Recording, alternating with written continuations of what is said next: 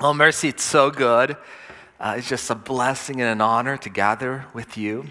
This moment right now is my favorite moment of the week. So I love it so much. Um, we are in a sermon series, Doctrine, and we're learning the 10 subjects, 10, 10 main topics of Christian faith um, and why it matters for everyday life. Week one, we talked about the triune God, that God is a Trinity. Next, then, second week, we talked about the church. Last Sunday, we talked about Scripture. What is it? That it's authoritative and sufficient. And today, we're talking about creation. Creation.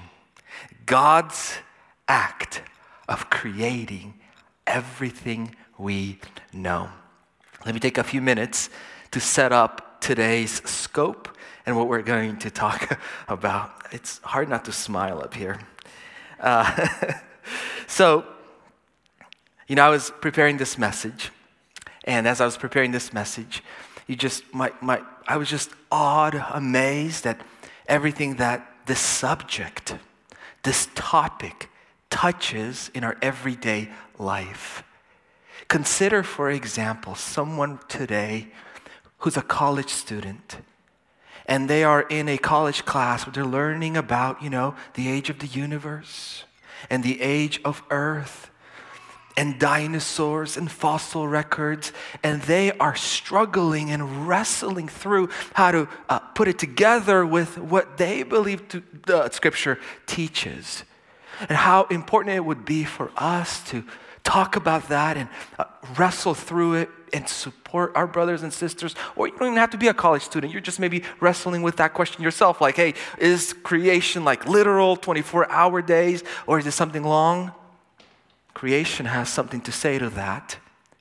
But think about this it's not just an intellectual challenge that we have when it comes to the subject of creation, but a cultural one. Oh boy. If the Trinity unlocks and is a roadmap for how to understand the Bible and make sense of Scripture. Creation, the doctrine of creation, is a roadmap for navigating today's cultural wars.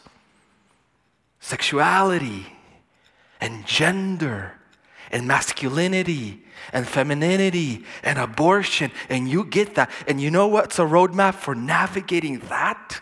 How to be a faithful witness, uncompromised in our proclama- proclamation of Jesus being king, and it's the doctrine of creation. So as I was preparing, and I was preparing, and I was preparing, I realized I already had two sermons for one. I was going on third sermon. So let me stop right now and tell you what today we're going to talk about, and by God's grace, what I hope to talk about in the near future.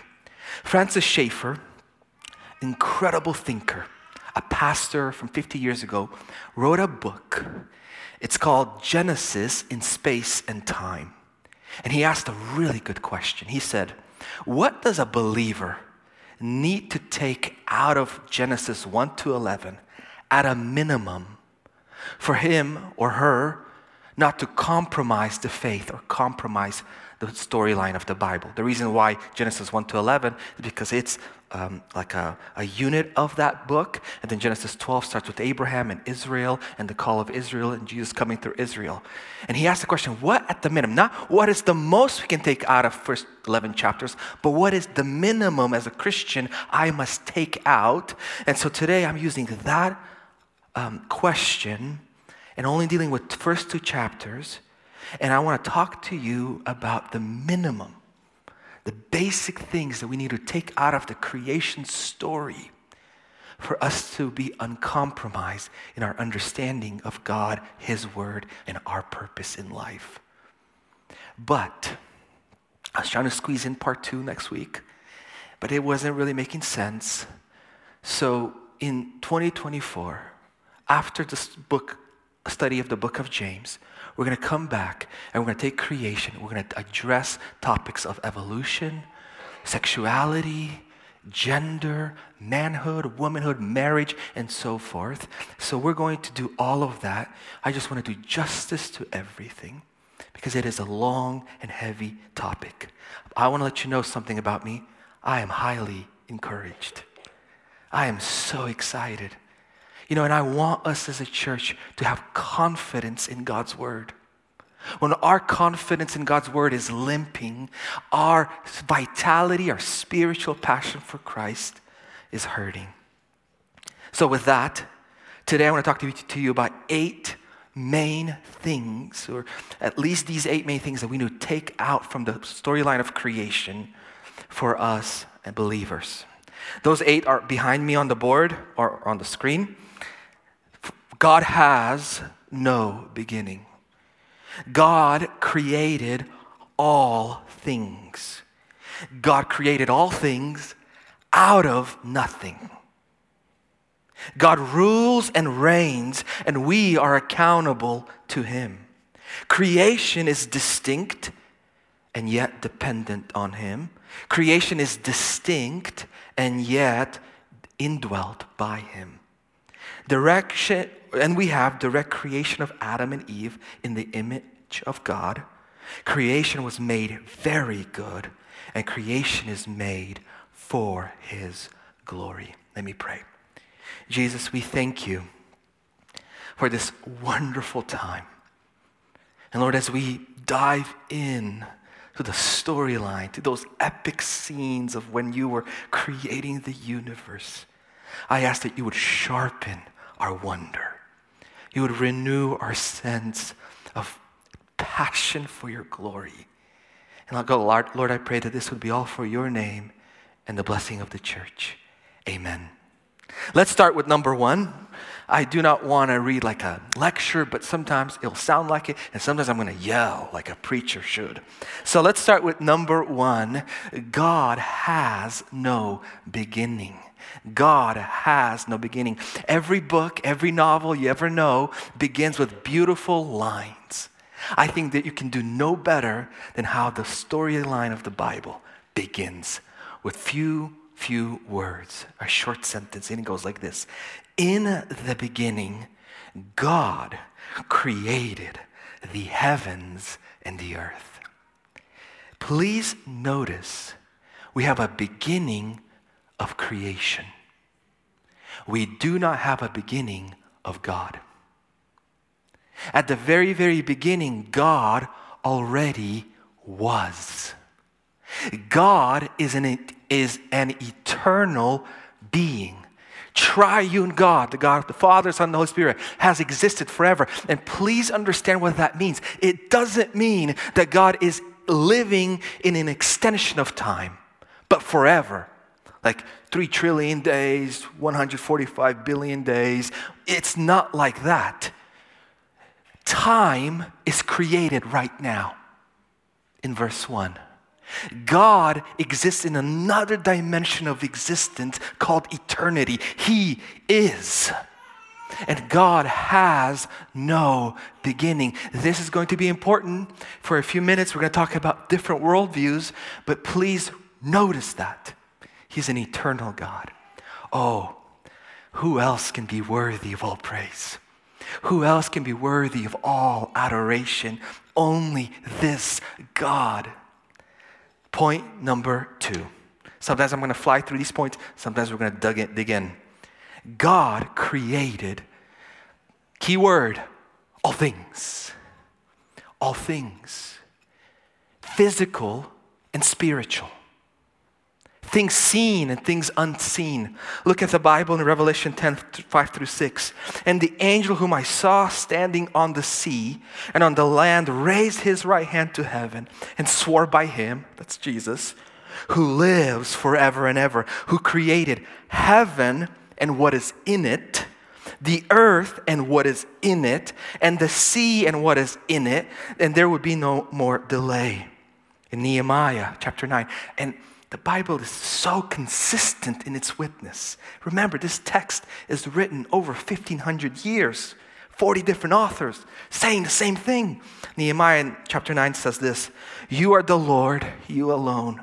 You made heaven and the heaven of heavens with all their hosts. That's all the spiritual beings, the earth and all that is in it, the seas and all that is in them, and you preserve all of them. The host of heaven worships you. Acts 4:24 sovereign Lord who made the heaven and the earth and the sea and everything in them. Colossians 1:16 says this, for by him all things were created in heaven and on earth, visible and invisible, whether thrones or dominions or rulers or, or authorities. All things were created through him and for him. Mercy, this is key. This is our worldview. We see everything. Whatever is not God is made by him. See, this graph right here is the best I can do for you. There's God, and he creates and that square, that square is the universe. And look, you guys are laughing at me, but this is that's how I think. That's it. That, that's it. This is just this box, and that's everything that you ever know. He, he's made it. Please recognize sometimes we think God exists in his own box called heaven. We exist in our box called the universe. God exists in his box called heaven. No, heaven goes into the box. He, it's made. What about God's box? He has no box. He just is. Forever. He's all of that white space and he's all of this space and he's forever. He's infinite. He's eternal. I mean, this is why this is this is about worship. He creates heaven not as a thing like he's always like heaven always existed with God and God exists in heaven as if there's something besides God that's eternal. No, no, no, no, no. It is made. Sometimes we think there's another being, spiritual being in the universe called the Satan. And he opposes God and opposes God's people. Hmm. He goes into the box. He's in the box. He's a made creature. Satan, or the Satan, because that's his title, is not an equal of God. He's an equal of the best angel out there. And before he fell, he was a glorious being. Do you see what this is saying? Everything, all things were made by him, spiritual and visible, invisible and invisible. This means that creation and the universe is not only mind blowing huge, but God has no boundary. It also means that creation is layered with the physical and the spiritual. Biblical worldview tells us that there's a realm I do not see. In week in two weeks we're going to talk about angels and demons, but let me just tell you right now, you have nothing to fear. Because the God who is in you is greater than him who is in the world. The God who has, is unbound resides in us, mystery of mysteries, and you have nothing to fear. Number three, God created all things out of nothing. This is important. By faith, we understand that the universe was created by the Word of God. And we know that that's Jesus. So that what is seen was not made out of things that are visible.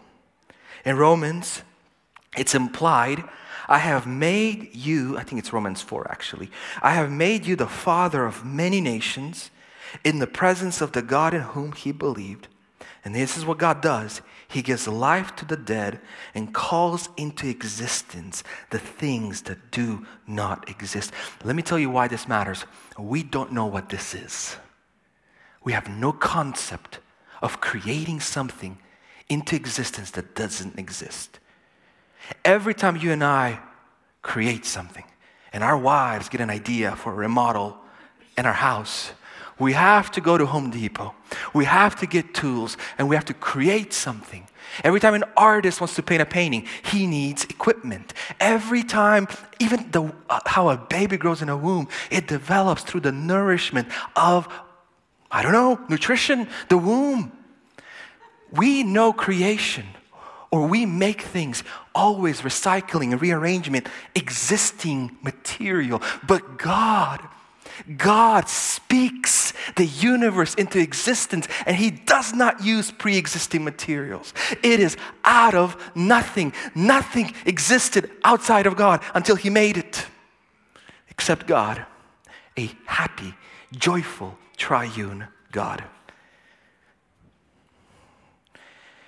Number four, implication time. This means that he rules and reigns, and we are accountable to him.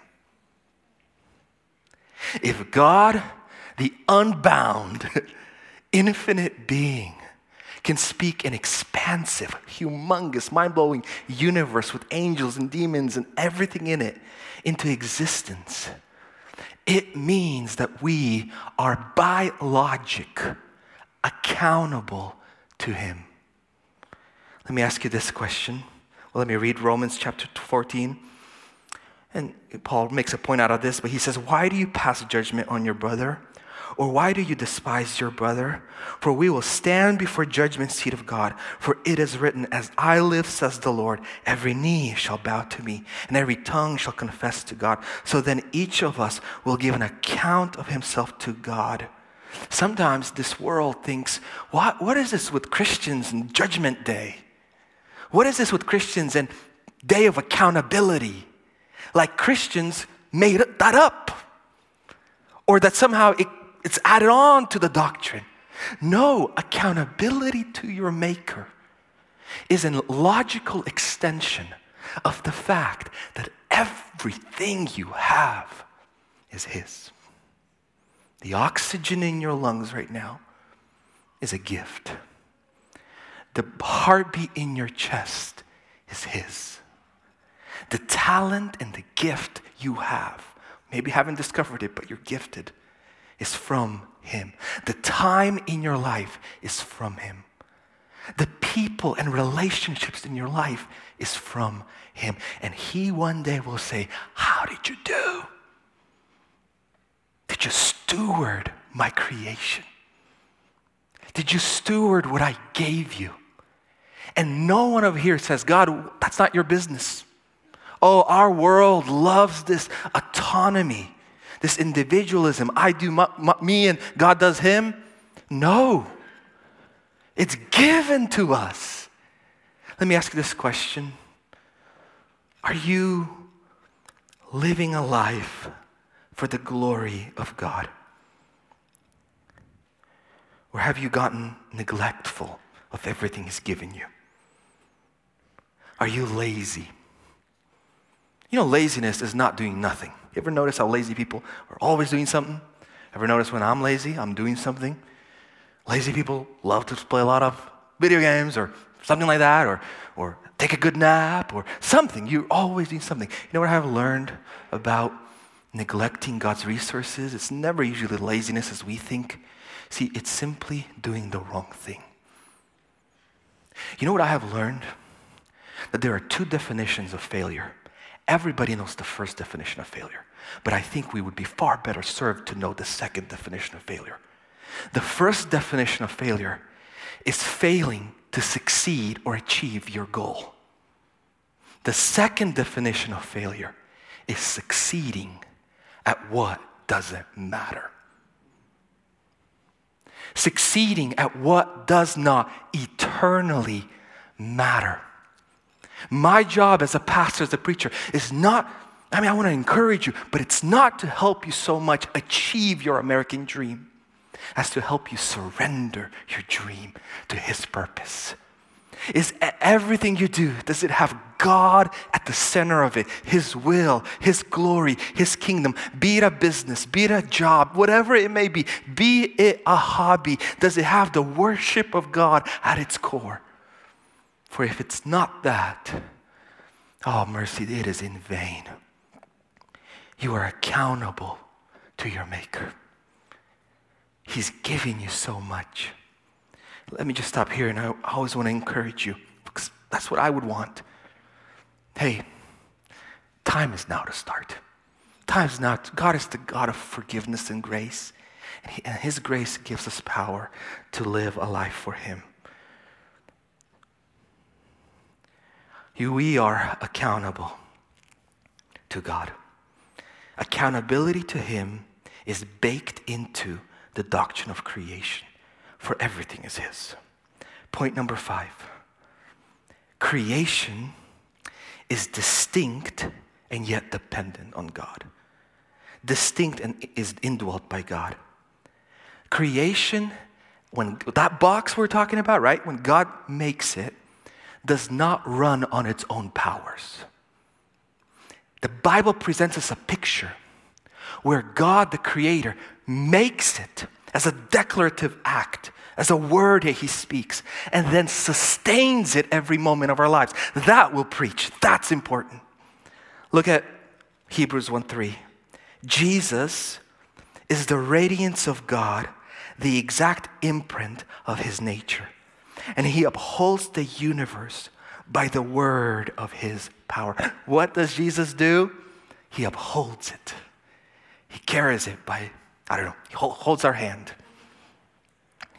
Psalm 104 God, you cause the grass to grow for the livestock and plants for man to cultivate.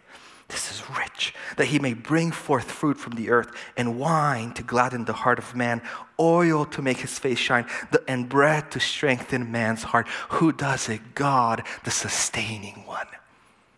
This teaches us that for all of our talk and our illusions or delusions of our fierce independence, our fierce autonomy, every moment of our life is sustained by God.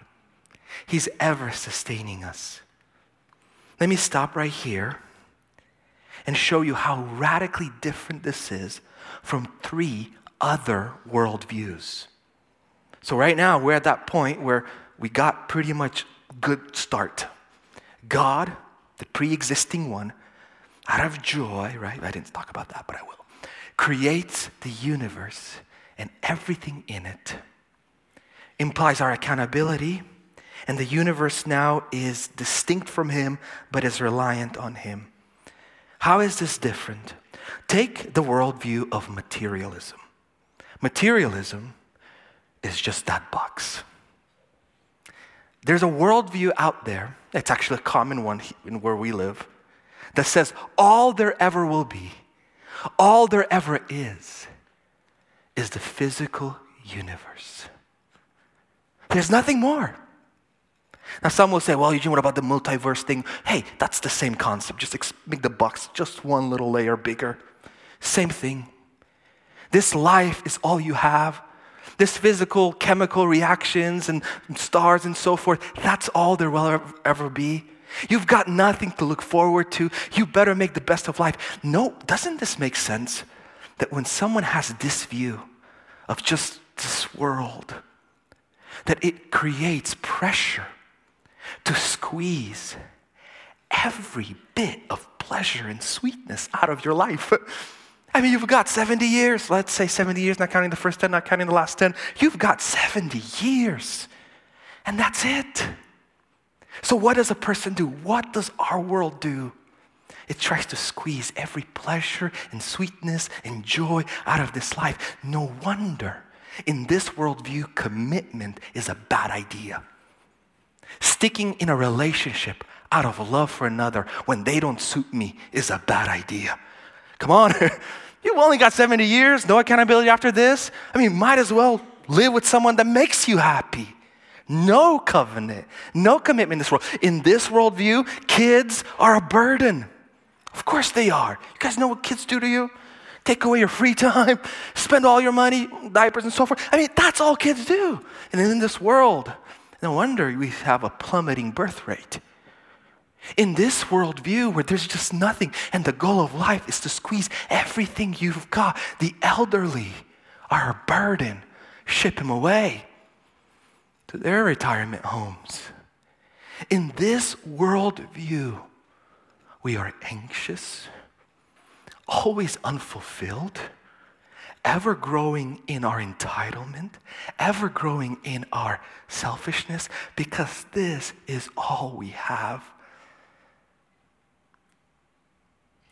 Let me ask you this question Do you know you have an eternal life.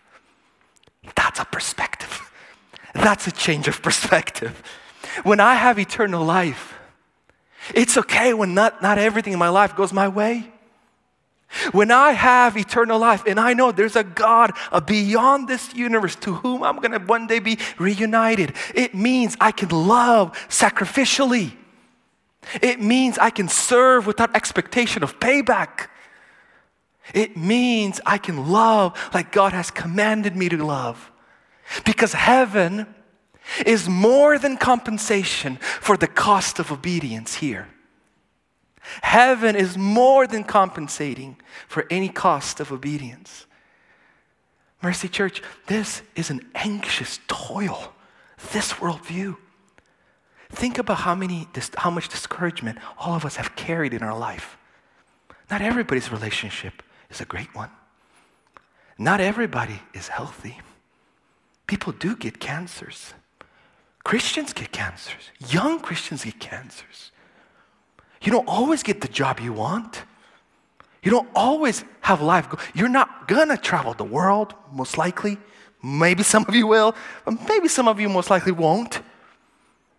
In this worldview, materialistic worldview that says this is just it, this is it, this is it, has us running around anxious, malcontent, and focused on ourselves. But that's not the worldview of Scripture. There's a second worldview that we need to talk about, and it's the worldview of pantheism. Pantheism takes God and puts him in a box. you know this. If you've ever been on Instagram on Reels or something, you know this. You've heard about you being a divine spark. No? Okay, never mind. This view teaches that creation is God, and every part of creation is either a part of God or somehow God.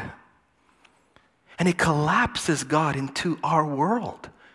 It makes us divine, makes everything else divine, all perspectives go. This is a worldview that we encounter all the time. But this worldview makes God have no distinct personality.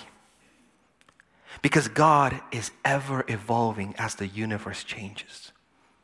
And this worldview makes God to be one with evil. For as there is good and evil, divine captures all of it. What a sad reality to live in. There's never be a triumph over evil. Evil is a thing of the life of life. The last perspective is the dualism perspective.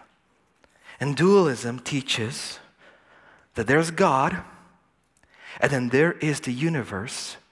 There's spiritual and then there's physical, and both exist in eternity, parallel to one another. This view weakens God, for God is no longer Lord. He's no longer ruling and reigning over creation. Creation is actually his co equal. But not only does it weaken God, it elevates evil. Because we do not know who's going to win the material world or the spiritual world. But we're going to go back to our box. The Christian worldview teaches that a triune God speaks the universe into existence and sustains it, and He dwells in it. He's not removed from it, but He indwells it. Are we okay? Okay. We're going to keep going, you guys. Good thing I left out evolution. Number six direction, direct creation of Adam and Eve in the image of God. Whatever your view is on the age of the earth, whatever your view is on how long these days are, one thing we must admit and acknowledge that God has a direct role to play in creating Adam and Eve to be the parents of the entire human race and that they are made in the image of God. Genesis 1:26 says, "Then God said, let us make man in our image, after our likeness. In Genesis 2 7, then the Lord God formed the man of dust from the ground and breathed into his nostrils the breath of life, and the man became a living creature. If you remember how other animals were made, at some point God said, Let earth produce them, and then he would go and make them. Here, the creation of humanity involves God in an interesting, different layer of work. Then the Lord God formed the man of dust from the ground and breathed into his nostrils the breath of life. Notice two parts to this. He makes, fashions a body, the physical body, and he breathes his soul, or not his, but breathes a soul into him. And a man becomes a living creature. What is the image of God? And what has happened after sin? This is an important doctrine for us. The image of God can be broken down into three aspects. Well, this is what Christian theologians have taught for so long. One is we could think of being an image of God as being like God and resembling God and reflecting God in our universe in a relational way. What makes you an image of God? The crowning achievement of God's creation? It's this that you are a relational being. You have the ability to relate to God and to others. Animals worship God, but not quite directly. You never see a dog raising his hands. But the beauty of a dog worships God. And we have the ability to create complex relationships with one another, sacrificial ones, the one another's that we talked two weeks ago. You don't see that in the animal kingdom. That's being an image of God because that's the triune God. They are God, the God, the Father, the Son, the Spirit are for one another. The second aspect of the image of God we could think of is the functional aspect. We create order out of chaos. That's exactly what God does in Genesis chapter 1. God is a creating being. And he creates order out of chaos. And by the way, Genesis chapter 1 is a parallel. It's not just scattered like that. Uh, uh, day 1, 2, and 3 create environments. Day 4, 5, 6 populate these environments with things. In day 1, God separates night and day. And in day 4, he throws in the sun, the moon, and the stars. In day 2, God separates air from water. In day 5, he sends birds and living uh, water animals. in day three, God uh, separates land from the ground, from water. And in day six, he populates it with animals and man. You see, God is a creating being, ever creating order out of chaos. When you have dominion and rule in your relationships, when you have order in your relationships, order in your business, order in your finances, order, order, order, you're being like the image of God. Or it is also can seen as substantive, like stuff you're made out of. Okay? So human beings, unlike animals, are moral agents. It's perfectly fine if you're at Alki and you see a seagull fight another seagull for a donut. That's totally fine. If after service you grab the last donut and I come to fight you, all of a sudden we're like, we have a problem. It's perfectly fine when you're watching Planet Earth and an animal like a lion takes down a zebra. Nobody says there's this sinner, transgressor. We think, okay, that's a consequence of a fallen world, but that lion isn't sinning. No, we are moral agents. We do sin. Not only are we moral agents, but we have mental abilities to plan for the future and the past. We have a spirit, soul, division in us. We're not just body, we are soul. Now, here's a question for you What has happened to this image of God in every human being after the fall? Here's a quick answer the image of God us, humanity or humans, bearing the image of God, is compromised but not lost. For example, in James chapter 3 verse 9, James talks about the importance of our words. And the reason he says we got to watch out how we speak to one another, we flatter, gossip, demean. And the reason is when we use our language to bless our Lord and Father, and with it we curse people who are made in the likeness of God. It's not perfect.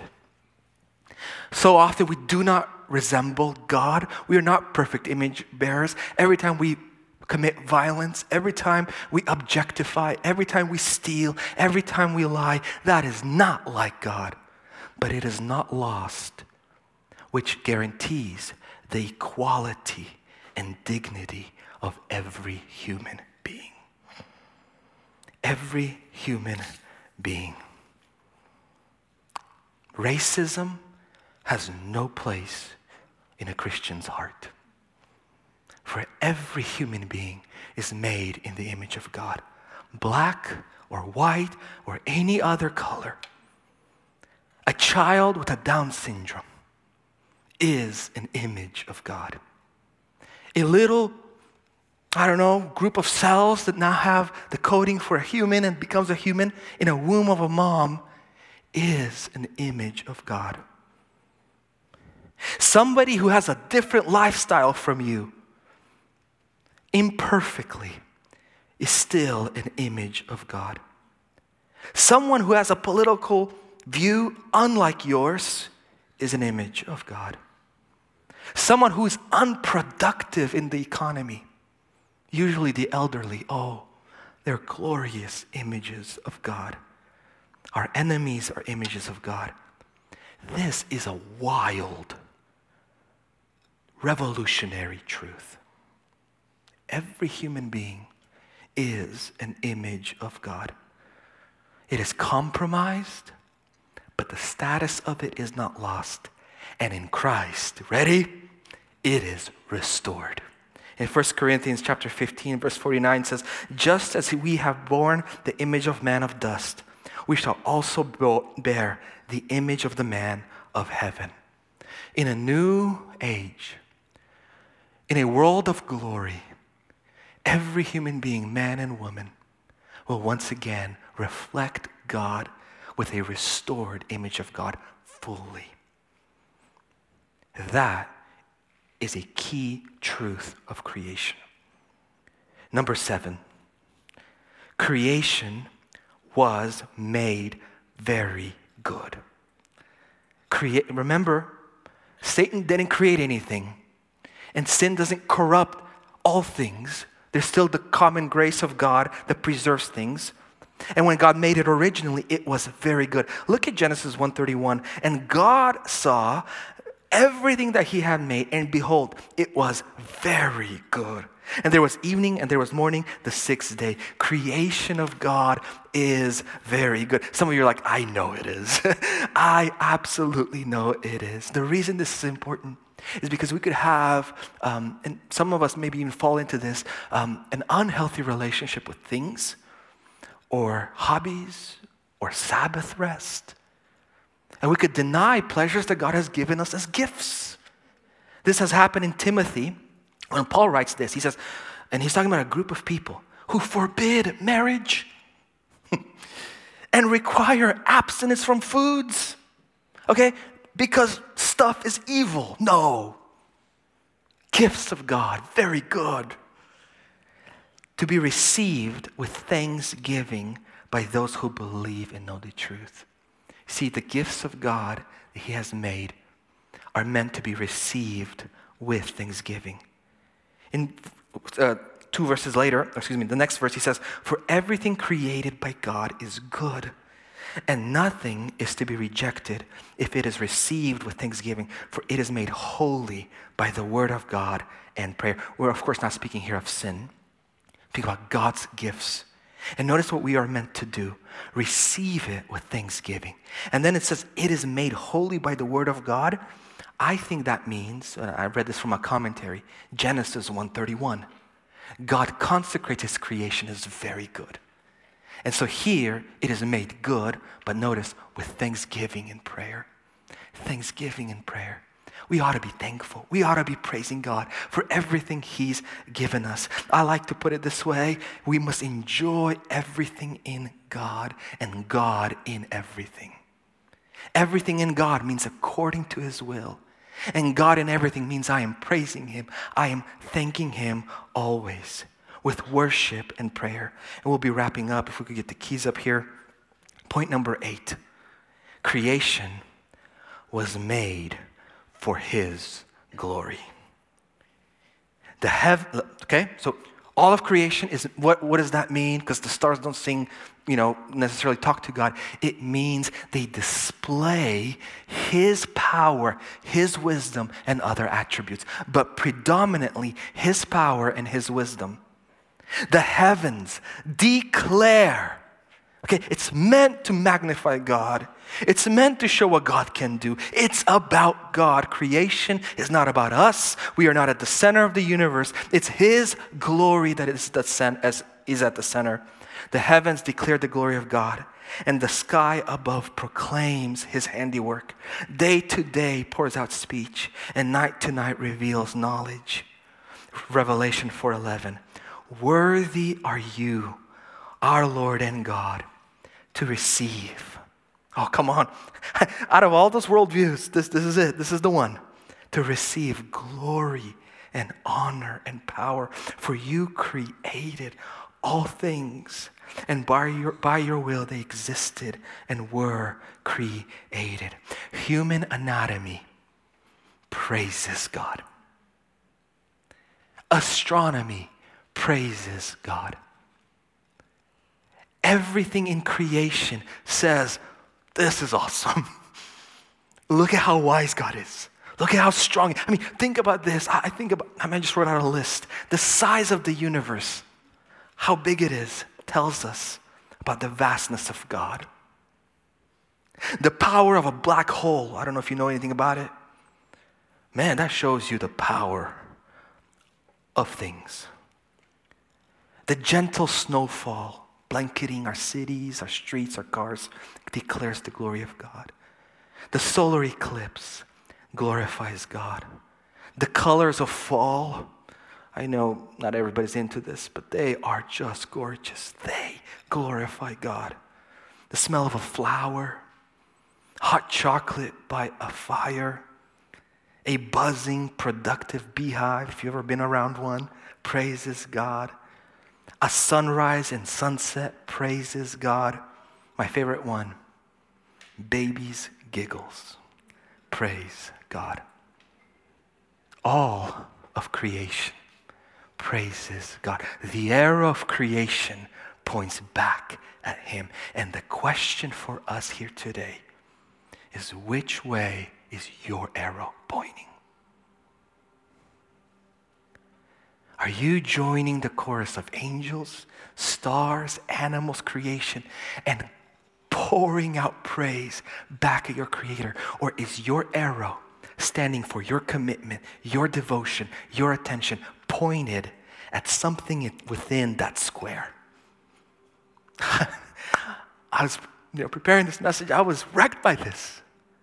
Here is a God I get to worship, but I'm to take my worship and worship money a Seahawks, Seahawks team, a business, a vacation. All of those things are great, meant to be used in a good way, but they're never meant to be worshiped. And our arrow is, I mean, how sad, right? I'm talking about myself. How absolutely sad when our worship doesn't flow back to the Creator, but flows to something within this box called, in fact, Paul in the book of Romans says that this right here, when our arrow doesn't point at God, is the sin behind every other sin. Let me read you in Romans chapter 1. For although they knew God, they did not honor him as God or give thanks to him, but they became futile in their thinking, in their foolish hearts were darkened. Therefore, God gave them up in the lusts of their hearts to impurity to the dishonoring of their bodies among themselves because they exchanged the truth about God for a lie and worshiped and served the creature rather than the creator. We have the arrow here pointing in the wrong direction. Paul says, You got all this immorality in culture. That's not the problem. You've got a worship problem. Every time Eugene refuses to honor God, worship God, Eugene has downflow consequences. Today, I want to ask you will your arrow, your devotion, your commitment point back to God? I want to end with the question of real worship. The question of real worship is not, is God important? Mm-mm. There's a better question. Is God most important? The question today is not, is God a priority, but is God my highest priority? Today, the question is not, is God my joy, but is God my ultimate joy? The question today is not, do you serve God, but do you serve God with no reservations? Let me tell you something. Let me tell you what the devil does. He knows he'll never get you to go from a place where God is important to God is not important. Have you ever met a Christian who says God is not important? No, it's far more subtle. He wants us to go from a place where God is most important to where God is just important. Where God is the priority and center of my life for everything I do, absolutely everything I do, to where God is just one of many priorities. Have you ever met a Christian who's not about into serving God? I've never been a Christian, never not into serving God. But I have often served God with reservation. Worship. Worship is not when God is just important or a priority. It's when God is everything. And mercy doesn't creation show us that. Doesn't it make things look pretty, pretty bleak and weak when we worship stuff inside of our box? And I'm going to end because I've been going forever.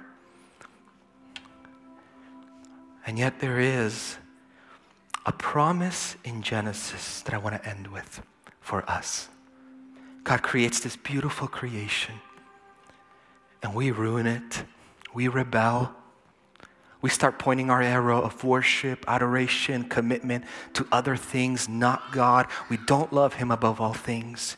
And yet, God, in all of His grace, does not leave us to be. But in Genesis chapter 3, right as He is talking to Adam and Eve about their rebellion, promises a deliverer. And I'm going to end with this in Genesis chapter 3.